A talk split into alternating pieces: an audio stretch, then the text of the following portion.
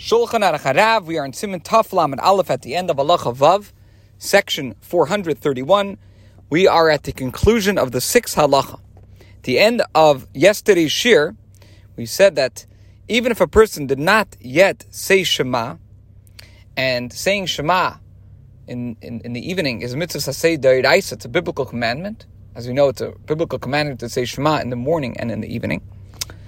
And it's also, it's, it's more tadir, it's more of a frequent mitzvah than is, of course, searching for chametz. Because chametz, which is only once a year, the mitzvah of saying Shema in the evening is a daily mitzvah. And there's a general rule that tadir v'sheini tadir tadir kodim, or tadir mechavedet kodim es chavedet, that that which is more frequent, um, a mitzvah that is more frequent than another takes precedence. Nonetheless, we said that bedikas chametz takes place before saying Shema and before davening. Why? The answer is lefi she mitzvah iveres, because searching for chametz is a mitzvah whose observance has a limited time frame. Because if one does not search immediately upon the appearance of the stars, so then he is characterized as somebody who is over al takonas chachamim, somebody who violated the ordinance of the sages. With regard to the recitation of the Shema, by contrast, even though the optimum manner mitzvah min of observing the mitzvah is to recite Shema at the beginning of the night, one is not considered to have violated the ordinance of the sages unless he says Shema after Chatzia Laila, after midnight, as explained in section 235. Okay, now we should point out that in Kuntres Acharon, the Alter Rebbe uses the argument that we just mentioned to refute the opinion of authorities who maintain that when one does not pray communally, it is permitted to recite the Shema before searching for chametz. Okay, halacha zayin seven. To whom does the above apply? To somebody who is accustomed to reciting the Shema and davening Ma'ariv the evening service in his home throughout the year. So we're talking about somebody who's davening alone. And normally this person says Shema and davens at home.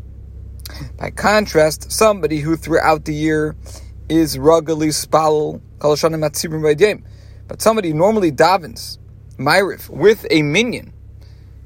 means while it is still day. And the says that it's common to daven Ma'ariv before sunset, but after Plaga Mincha in the Ashkenazi community. And the Alter Rebbe mentions this custom of davening Ma'ariv while it is still day.